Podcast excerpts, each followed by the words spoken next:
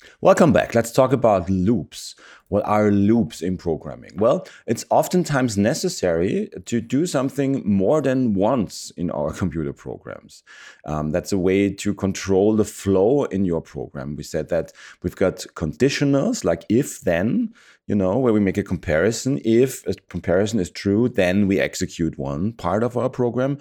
Otherwise, else, we execute another part of our program. And um, loops are sort of a way to do certain blocks of code multiple times. Um, when and wh why would that be necessary? Well, think about um, maybe a literal example of uh, using a loop. Um, I'm sure you've got a, a, way to play your favorite songs on your smartphone, like Spotify or Apple Music or Amazon Music or whatever you're using. And um, you've got a player app there installed on your phone, and there's a way to play playlists, right? A collection of your favorite songs.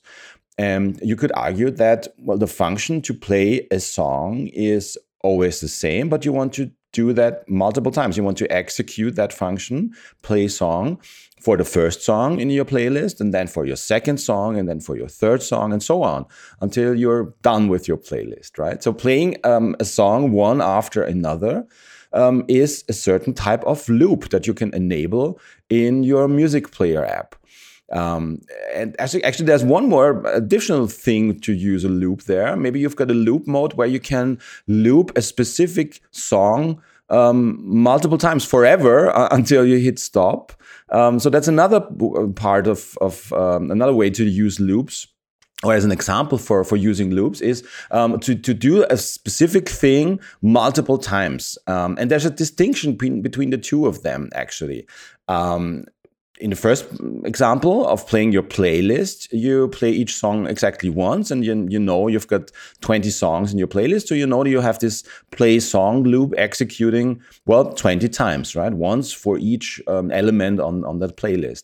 Um, in the second example of playing a single song indefinitely until you hit stop, you don't really know how often uh, the song is going to be played um, beforehand until, well, the user of your, of your player app or you um, actually play the song and then after the, the, the 20 second time uh, grow tired of it and hit stop right so there's a distinction between the first hand in the first example we know how often loop will be executed in the second example we don't know it um, beforehand um, what are other examples for loops? Well, probably anytime you enter a password somewhere.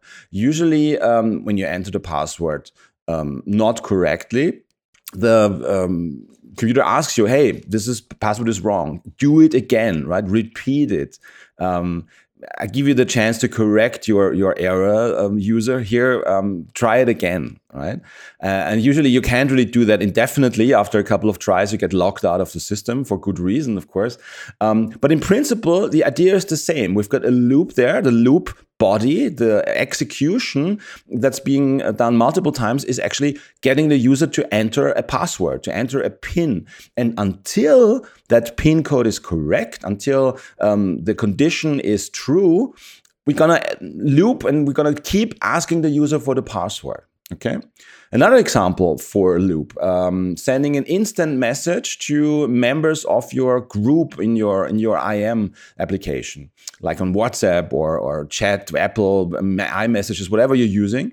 Um, you can define a group of your favorite contacts. Maybe you've got a family group, and um, a message you enter in that group is going to be sent to each and every single one of the members of these uh, of this of this group here.